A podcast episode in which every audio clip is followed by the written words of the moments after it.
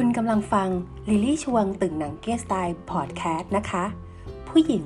ที่อยากเรียนรู้ชีวิตที่ผ่านมาในอดีต ปัจจุบันที่กำลังดำเนินอยู่ และอนาคตที่กำลังจะไปถึง เดิมพันด้วยลมหายใจที่มีอยู่ และเชื่อว่าพอดแคสต์จะเยียวยาทุกสิ่ง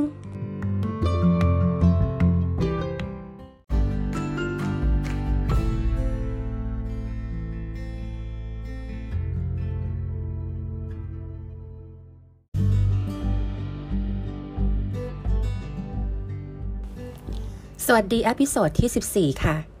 episode นี้นะคะ โจลี่ให้ชื่อว่าเช้าวันพุธกับคำถามสุดฮิตปลายปีค่ะ เวลาปลายปีทุกครั้งของทุกๆปีนะคะ ไม่ว่าจะเป็นปีที่เท่าไหร่ของคุณ ไม่ว่าจะเป็นปีที่ 20 ปีที่ 30 หรือปีที่ 40 ของคุณก็ตามแต่ทุกๆ ปลายปีค่ะ มักจะมีบล็อกเกอร์ มักจะมีอินฟลูเอนเซอร์ต่างๆนะคะที่ ในโลกของโซเชียลมีเดียหรือแม้กระทั่งในวงการสื่อเอง หรือแม้กระทั่งคนใกล้ ๆ ตัวเองนะคะ และเราเองก็ตามโจลี่เชื่อว่าทุกคนมักจะเจอคำถามหรือคำพูดที่ว่า ปลายปีแล้วสินะ แล้วไงอะปีที่ผ่านๆมาของเรา หรือปีนี้ที่กำลังจะผ่านไป เราพัฒนาอะไรบ้าง เราได้อะไรบ้าง เรามีการทบทวนอะไรบ้างกับปีหนึ่งที่กำลังจะผ่านไป อีกแล้ว เหมือนเช่นทุกๆปีที่ผ่านมา ไอ้คำถามประมาณนี้ทุกคนคงจะคุ้นเคยกับมันอยู่ดี ปฏิเสธไหมคะ แต่จริงๆ โจลี่ก็เจอคำถามนี้ แต่โจลี่ก็เชื่อเหมือนกันว่าทุกคนเนี่ยนะคะ ก็คงจะ เคยเจอกับคำถามอะไรทำนองนี้ค่ะ จริงๆ วันนี้บรรจันออพอตื่นขึ้นมานะคะ ก็มีจุดประกายทางด้านความคิดอะไรบางอย่าง คือช่วงนี้นะคะ โจลี่เองเนี่ยก็ ค่อนข้างจะนอนดึกนะคะ ติดต่อกันหลายวันเลยละค่ะ เพราะว่ามีทั้งงานด่วน มีทั้งงานที่จะต้องอินดีเทลด้วยตัวเองนะคะ แล้วก็มีทั้งงานใหม่เข้ามา มีทั้งงานที่ต้องให้ตรึกตรองนะคะ ขบคิดนะคะ analyze ค่อนข้างเยอะมากเลย วันนี้นะคะก็เป็นอีกหนึ่งวันในท่ามกลางที่ทำงานเหน็ดเหนื่อย แล้วก็นอนดึกติดต่อกันมาหลายวัน แต่ก็ถือว่าเป็นเช้าวันที่ค่อนข้างจะสดใสเหมือน เเหมือนที่เราตั้งความหวังไว้นะคะ เพราะเนื่องจากว่างานบางชิ้นเนี่ยได้ถูกกระจายออกจากตัวเราไปแล้ว ก็คือว่าโอเคละได้ได้เสร็จภารกิจของงานในแต่ละชิ้นงานไปแล้วไล่มาซะยาวไม่ใช่แล้วล่ะค่ะ ทุกอย่างเนี่ยมันเป็นอิโมชันอลทุกอย่างมันเป็นฟีลลิ่งที่มันอาศัยความต้องบอกว่าเชื่อมโยงกันหมดเลยนะคะ โอเค อันนั้นกลับมาค่ะ พอโจลี่ตื่นเช้าขึ้นมาวันนี้นะคะ ในเช้าที่ต้องบอกว่าว่าเช้าสำหรับ โจลี่ในช่วงนี้ก็คือ7จ็ดโมงเช้าตื่นขึ้นมาแล้วสิ่งที่ตัวเองรู้สึกว่าจะต้องทำก็คือ แน่นอนล้างหน้าแปลงฟันใช่ไหมคะแล้วก็วันนี้ก็คิดว่ามีภารกิจทั้งเช้าทั้งบ่ายเลยนะคะเออโอเคเราอะดูแพลนเราแล้วว่าโอเคนะวันนี้เราจะต้องมีดีลงานอะไรในช่วงเช้า มีดีลงานอะไรในช่วงบ่าย สิ่งที่ทำได้ในเช้าวันนี้ที่ตื่นขึ้นมา ก็คือว่ามองหน้าตัวเองในกระจกค่ะ ในห้องน้ำ ว่าเอ๊หน้าตาเราเป็นยังไงบ้างนะเเพราะบางทีเราก็รู้สึกว่าพอเรามองหน้าตัวเองแล้วเนี่ยมีความเขาเรียกว่าใบหน้าเนี่ยรู้สึกจะโทมลงหรือเปล่ากับการไม่ได้นอนมาเลยประมาณ เป็นอาทิตย์อาทิตย์นะฮะอะไม่ได้การค่ะ ล้างหน้าแปรงฟันนะคะแล้วก็มีการ massage หน้าด้วยเครื่องที่เราแบบเป็นเครื่อง massage หน้าที่แบบโจลี่เลือกมา โดยเฉพาะสำหรับการกระตุ้นใบหน้านะคะ ให้แบบว่ามีการแบบเอ็กซ์ไซส์นะคะบริบริเวณของ skin ของผิวหน้า ไม่บอกว่ายี่ห้ออะไรเดี๋ยว episode อื่นจะมาคุยกันแต่ดีมากบอกเลยนะคะแล้วหลังจากนั้นก็คิดว่าโอเคในระหว่างเนี้ยเดี๋ยวล้างหน้าเสร็จโจลี่ก็จะเอ่อ face mask สักหน่อยนะคะเพราะว่า จะทำให้ในช่วงที่แบบเราแบบล้างหน้าเสร็จแล้วเนี่ยเรามาร์กหน้าหน่อยก็จะดีนะคะ ก็จะเป็นการกระตุ้นอิราซินและคอลลาเจนนะด้วยสกินแคร์ที่โจลี่ใช้โอเค และแน่นอนค่ะ ระยะเวลาในการทำ face mask นะคะ มันก็ต้องมีเวลาว่างใช่ไหมคะ ในการที่จะมานั่งนะคะ episode นะคะให้กับคุณผู้ฟังของโจลี่ที่น่ารักทุกคนกับ listener ที่แบบ โอ้โห ตัวเลขพุ่งขึ้นเรื่อยๆ ขอบคุณมากเลยนะคะ ก็คิดว่า episode นี้น่ะน่าจะเป็น episode ที่เกี่ยวข้องกับความรู้สึกในตอนนี้ เพราะว่ามันเป็นความรู้สึกที่พอตื่นนอนขึ้นมา มันเด้งขึ้นมาเลยอะค่ะ มันเด้งขึ้นมาเนื่องจากว่าโอเค มันปลายปีแล้ว มันเด้งขึ้นมาเนื่องจากว่าเอองานบางชิ้นงานเนี่ย เราทำ success ไปแล้วนะคะแล้วก็กำลังจะมีงานใหม่เข้ามา มันมีคำหนึ่งที่คิดขึ้นมาตอนที่ลุกขึ้นจากเตียงก็คือพัฒนาค่ะ แน่นอนพอปลายปีไอ้คำถามพวกนี้ก็จะเกิดขึ้นโจเอลโจลี่เองก็เป็นคนหนึ่งเหมือนกันนะคะที่ที่ก็ถามตัวเองเหมือนกัน อาจจะเกิดจากคำถามที่มาจากตัวเอง แล้วก็กระแสรอบด้าน หรือว่ากระแสของโซเชียลมีเดียหรือว่ากระแสแห่งวงการทำงานของโจลี่ก็ตาม ที่จะต้องมีคำนี้นะคะเตะเข้ามาในความรู้สึกของตัวเองคำถามนี้พอผุดขึ้นมาในเช้านี้นะคะโจลี่ก็เลยมีความรู้สึกว่านั่นคือเราต้องนั่งทบทวน แล้วในระหว่างนี้ในการทบทวนนะคะ ก็เออถามตัวเองเหมือนกันค่ะ กับคำถามสุดฮิตแล้วเกินในปลายปีในทุก ๆ ปีก็เออทุก ๆ ปีก็คือว่า ปีนี้กำลังจะผ่านไป แล้วปีหน้าเป็นยังไง แล้วปีนี้ที่ผ่านมาเนี่ย เราได้ทำอะไรไปบ้าง ได้ทำอะไรในสิ่งที่เราตั้งใจทำไปแล้วบ้าง และสิ่งไหนที่เราตั้งใจทำแล้วไม่ได้ทำและสิ่งไหนที่เรายังไม่ได้ตั้งใจทำเลย และมันควรทำหรืออะไรอย่างนี้บลาบลาจริงๆแล้วมีหลายอย่างค่ะ แล้วก็ข้อคำถามที่เป็น เเขาเรียกว่าสับไตโต้นะคะของ topic นั้นๆเนี่ยของท็อปิกคำถามหลักเนี่ยมันก็มีอยู่เยอะมากนะคะโอ้และนี่นะคะก็เป็น alarm clock ของโจลี่นะคะ เด้งขึ้นมาตอนที่แบบ8โมงโอ้วันอันนี้เห็นไหมคะ อันนี้ก็วันนี้อีกหนึ่งวันที่โจลี่บอกแล้วว่าโจลี่เนี่ย ไม่ได้ฟัง alarm จาก clock ใน iOS เลยนะคะ แต่ว่าตื่น 7 โมงนะคะแล้วไม่ได้ตั้งนาฬิกาไว้ที่ 7 โมงด้วย เห็นไหมคะ ตั้งนาฬิกา alarm ไว้ที่ 8 โมง เห็นไหมวันนี้ตื่นเร็วก่อน 1 ชั่วโมง อันนี้ถือว่าเป็นการ develop อย่างหนึ่งนะวิเก๋จังเลย อันนี้คือบรรยากาศจริงมากเลยค่ะ จะให้จริงอย่างนั้นก็คือว่าณขณะที่โจลี่นั่งอยู่เนี่ยนะคะ โจลี่ก็โอเคเตรียมเครื่องไม้เครื่องมือในการทำ episode นะคะในการบันทึกเสียง แล้วก็นั่งอยู่ตรงบริเวณ ห้องคอนโดของโจลี่ที่สามารถมองไปข้างหน้าแล้วเนี่ยเห็นวิวทิวทัศน์ของกรุงเทพค่ะ ซึ่งบรรยากาศทุกคนก็รู้ดีนะคะว่ามันก็ต้องคงแบบมีแค่ตึกแท่งคอนกรีตนะคะ เต็มไปหมดอยู่เบื้องหน้าโจลี่นะคะ แล้วก็พอดแคสต์ไปด้วย อะ ลากยาวมานี่อีกแล้ว เออบางทีการบันทึกพอดแคสต์นี่นะคะ หรือว่าการ ทำ episode ในแต่ละครั้งเนี่ยบรรยากาศโดยแวดล้อมนี่มันมันเอื้อมากจริงๆอะนะคะเพราะหลังจากที่เรามี topic ในในชื่อของ episode นั้นแล้วเนี่ยระยะทางของการที่โจลี่บันทึกไปนะคะมันก็จะต้องเบี้ยใบ้รายทางนะคะไปกับอีจุกอีจิกนั่นนู่นนี่นะคะ เยอะแยะเหมือนกัน แต่ว่าก็ดีค่ะ โจลี่เองก็อยากจะให้คุณผู้ฟังโจลี่นะคะ ในช่องของลิลี่ช่วงตึกหนังเกสไตน์เนี่ย ได้ซึมซับกับ emotional ของโจลี่จริง ๆ นะคะ จะได้เหมือนเรียลไทม์ไปกับโจลี่ด้วยอ่าทีนี้กลับมาค่ะด้วยคำถามหลักของเราก็คือว่า ปีที่ผ่านมาเออใช่ค่ะปีที่กำลังจะผ่านไปอะคุณพัฒนาอะไรบ้างได้ทำอะไรในสิ่งที่คุณทำตั้งใจทำหรือยังแล้วไม่ได้ทำหรือว่า อะไรก็ตามที่ไม่ตั้งใจ แล้วจะยังไงจะตั้งใจตอนปีไหนอะไรยังไงโอ้มันก็มีคำถามเยอะเอาอย่างนี้ค่ะ วันนี้โจลี่ขอเป็นเอาเอา episode หลักด้วยคำถามนี้ก่อนว่า ปีที่กำลังจะผ่านไปเนี่ย คุณได้อะไรจากปีที่ผ่านไปบ้างดีกว่านะคะ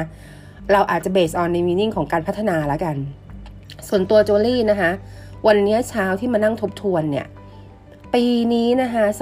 2019 ที่กำลังจะผ่านไปเนี่ย สิ่งที่โจลี่รู้สึกได้กับตัวเองแล้วชัดมากๆเลยก็คือ รู้สึกว่าตัวเองอะโตเป็นผู้ใหญ่ขึ้นค่ะ จริงๆค่ะคำว่าโตเป็นผู้ใหญ่ขึ้นหมายถึงความคิดค่ะ ความคิดโจลี่โจลี่รู้สึกว่าโจลี่จัดการมันได้เร็วขึ้นนะคะไม่เหมือนก่อนหน้านี้เลย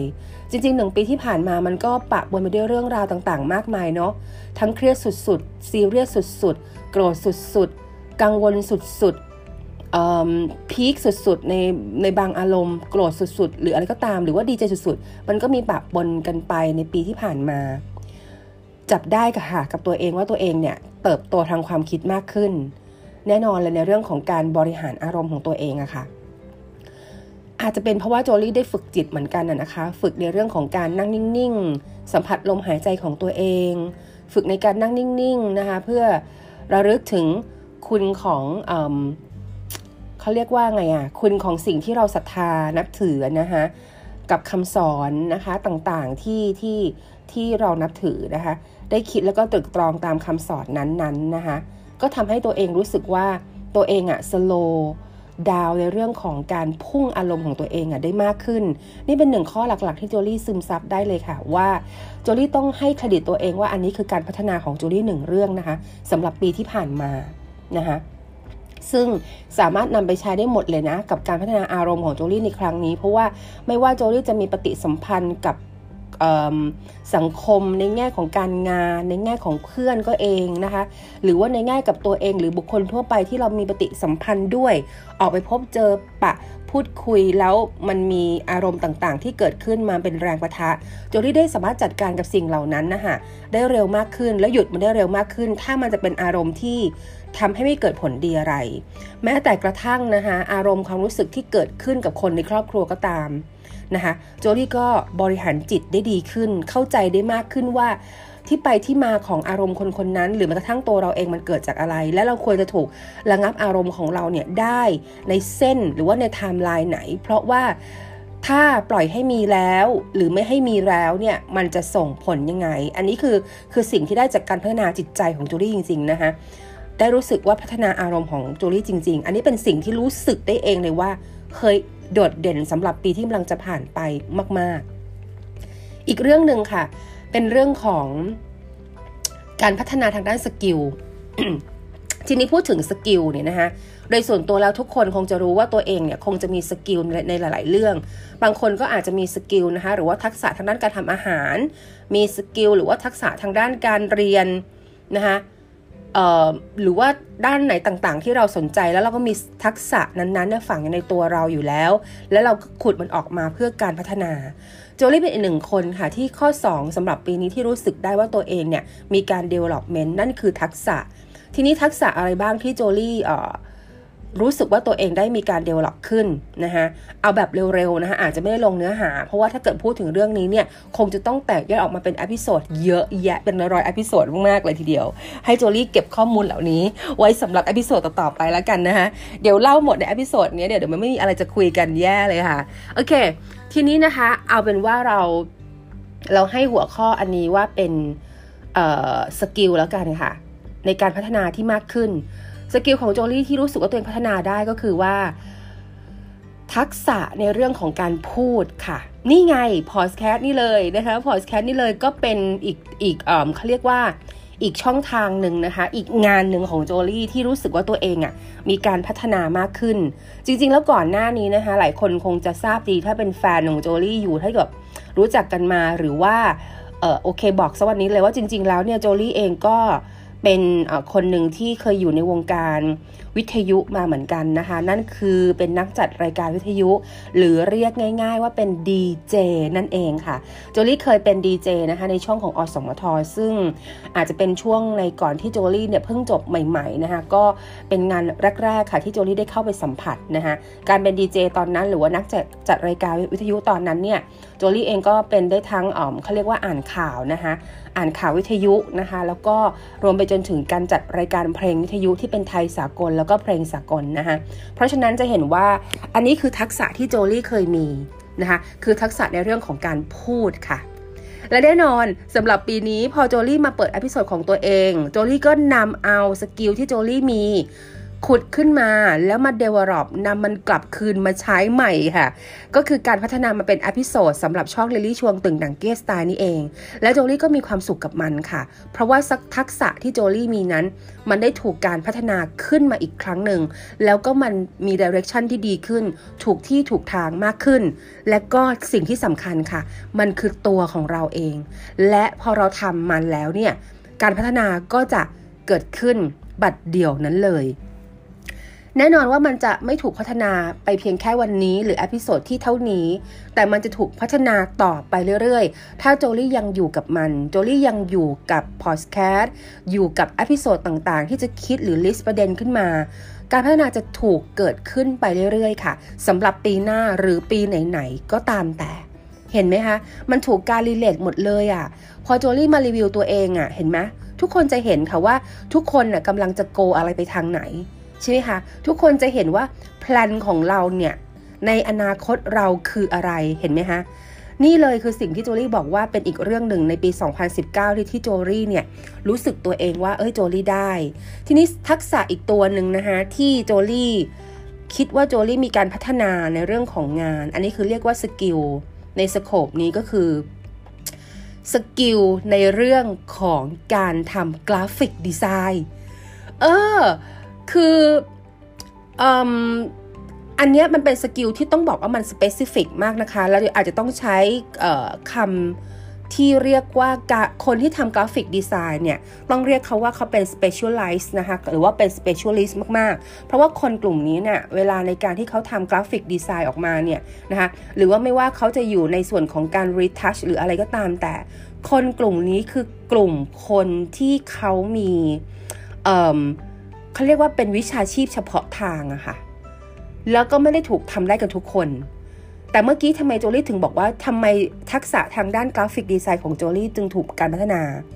เพราะว่าในช่วงก่อนหน้านี้ประมาณ 3-4 เดือนเนี่ยนะคะก่อนอก่อนเดือนนี้ประมาณไม่กี่เดือนนะคะโจลี่ได้เข้าไปเรียนรู้แล้วก็ฝึกทำค่ะ ใช่ค่ะ ฝึกทำ graphic design และก็เรียนรู้คอร์ส graphic design นะคะ โจลี่ค้นพบว่าตัวเองมีความสนใจในเรื่องนี้ เพราะกลับไปยังอดีตที่ผ่านมา ตอนที่โจลี่เรียนอยู่ หรือว่าตอนที่โจลี่เป็นเด็ก โจลี่เคยวาดรูป ใช้ pencil เนี่ยแหละค่ะวาดรูป และกำลังนั่งคิดว่าไอ้รูปใบนั้นที่โจลี่วาดมันอยู่ที่ไหนของบ้านค่ะ ตอนนี้ยังหาเขาไม่เจอ โจลี่เคยวาดรูปขึ้นมารูปหนึ่งแล้วเป็นรูปหนึ่งที่ ต้องบอกว่ามันเป็นงาน masterpiece ของโจลี่มากๆ เป็นงานที่โจลี่ภาคภูมิใจมากๆ แต่หาไม่เจอแล้ว มันเป็นการวาดรูปที่ร่างรูปขึ้นมานะคะจากการที่โจลี่เนี่ยได้อ่านเขาเรียกว่าวรรณกรรมอยู่เล่มหนึ่งนะคะ ชื่อว่าเอ๊ะเขาเรียกวรรณกรรมหรือเปล่าชื่อว่าไผ่แดงค่ะ ใครเคยอ่านเล่มนี้บ้างคะไผ่แดงอะค่ะก็จะมีตัวละครเอกของเรื่องในนั้นอยู่ค่อนข้างเยอะมากนะคะ แล้วโจลี่เนี่ย ทำไมก็ไม่รู้ค่ะ ตอนเด็กๆเนี่ยอ่านหนังสือเล่มเนี้ยแล้วรู้สึกว่าอยากวาด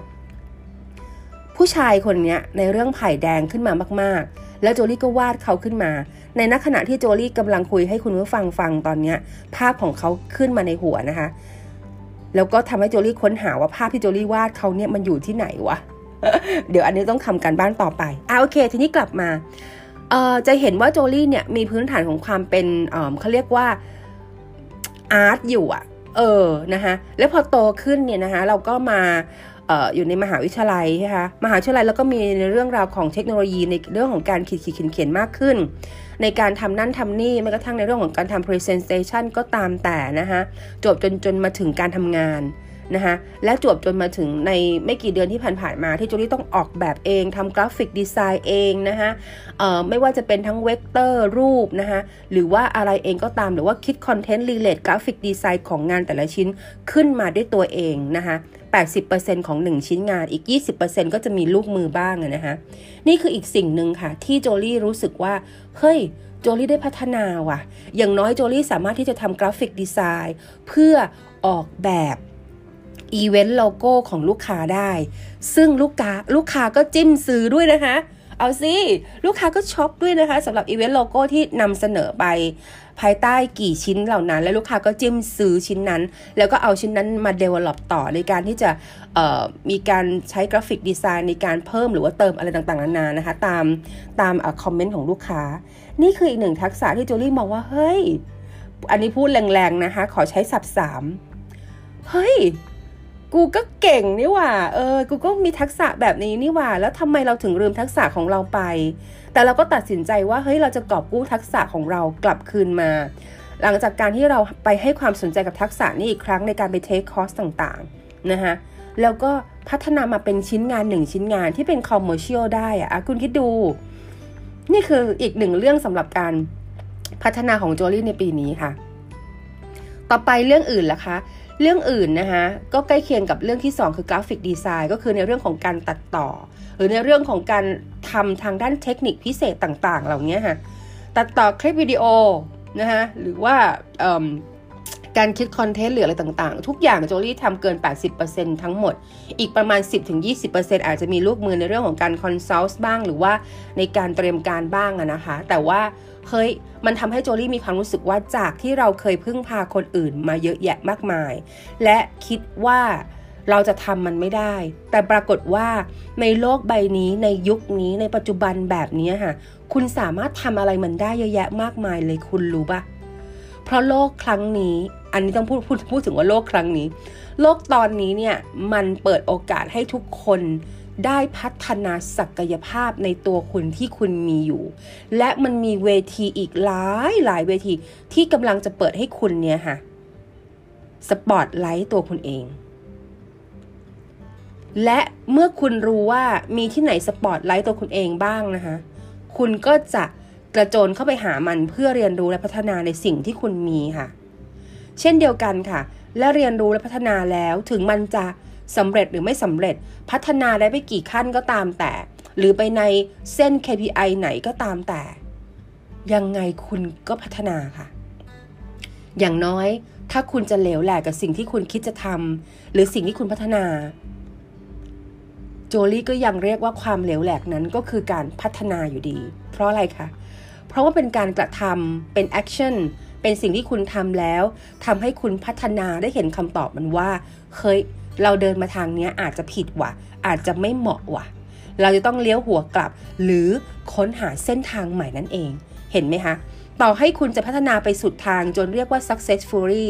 efficiency หรือ effective หรือว่า effectiveness ก็ตาม หรือจะ loss มาก ๆ ล้มเหลว หรือถูก cancel ก็ตามสำหรับโจลี่แล้วนั่นคือการพัฒนาค่ะ นี่เท่าที่ดูเวลานะคะสำหรับepisode นี้คือ 20 นาทีแล้ว อาจจะต้องขอจบเพราะคิดว่า เดี๋ยวมันจะยาวไปนะคะ คุณฟังโจลี่อาจจะเหนื่อย เราเบรกการพัฒนาของโจลี่ไว้ประมาณข้อ 2 ข้อในตอนนี้ ซึ่งโจลี่เชื่อว่าระยะเวลาอาทิตย์ที่กำลังจะหมดไปของปี 2019 ก็ยังจะเป็นช่วงระยะเวลาที่จะให้โจลี่แล้วก็คุณผู้ฟังของโจลี่หลาย ๆ คนที่ฟัง episode นี้อยู่ ได้มีเวลาในการศึกษา learn ตัวเอง แล้วก็ทบทวนตัวเองสำหรับปีที่กำลังจะผ่านไป ถึงแม้มันจะเป็นคำถามที่ดูเก่ากลางก็ตามว่าเฮ้ย พัฒนาอะไรได้บ้างวะปีที่ผ่านมามึงทำอะไรแล้วบ้างางวะ มึงได้อะไรแล้วบ้างวะ ท่ามกลางคำถามที่แลดูแบบแบบนี้แต่โจลี่คิดว่าพลังของคำถามนี้ มันก็มหาศาลเหมือนกันนะ ถ้าเราจะมานั่งแบบนี้เหมือนโจลี่ค่ะ นั่งแล้วมองออกไปดูเอ่อเขาเรียกว่า bird eye view ข้างหน้า ตรงระเบียงของห้องพักคอนโดจอรี่แล้วคุณจะเห็นว่าคุณมองไปไกล ๆ แบบนั้นสุดลูกหูลูกตาแม้แม้ แต่ว่าระหว่างทางจะเป็นเป็นตึกเป็นเสาเป็นโครงเหล็กโครงสร้างบุนซีเมนต์หรือว่าอะไรก็ตามหรือว่าสิ่งปลูกสร้างในกรุงเทพก็ตาม แต่ใจของคุณนะคะถ้าทะลุทะลวงสิ่งนั้นได้ การมองออกไปแบบนั้นทำให้คุณกลับมาทบทวนภายในใจของคุณเอง แล้วก็ทบทวนว่าคุณพัฒนาอะไรไปแล้วบ้างหรือยังวะ และโจลี่เชื่อว่า episode ที่เกี่ยวข้องกับเรื่องนี้ จะมีต่อสำหรับ episode ครั้งถัดไปสำหรับเช้าวันพุธนี้ต้องรีบไปแต่งตัวแล้วนะคะ เดี๋ยวจะต้องไปล้างที่ face mask ออก แล้วจะได้อาบน้ำเพื่อที่จะไปพัฒนาต่อไปกับ plan ของการทำงานในวันนี้ ขอให้ทุกคนมีความสุขนะคะสำหรับวันนี้ วันนี้วันพุธหรือพฤหัสคะเอ๊ะวันนี้วันพฤหัสละสิโอ้ยจริงด้วย นั้นแสดงว่าโจลี่มี skill ในการพัฒนาในเรื่องของความ เบลอๆหรือว่าในเรื่องของความเขาเรียกว่าอะไรอะขี้ลืมนะคะยังไม่ไปถึงไหนเลย นี่เป็นอีกข้อหนึ่งที่มีความรู้สึกว่า เรื่องของการขี้ลืมของโจลี่เนี่ย ยังต้องได้รับถูกการพัฒนาสำหรับปีหน้าต่อไปแล้วละสิ แล้วคุณล่ะ เจอกัน episode ถัดไปนะคะ love you love you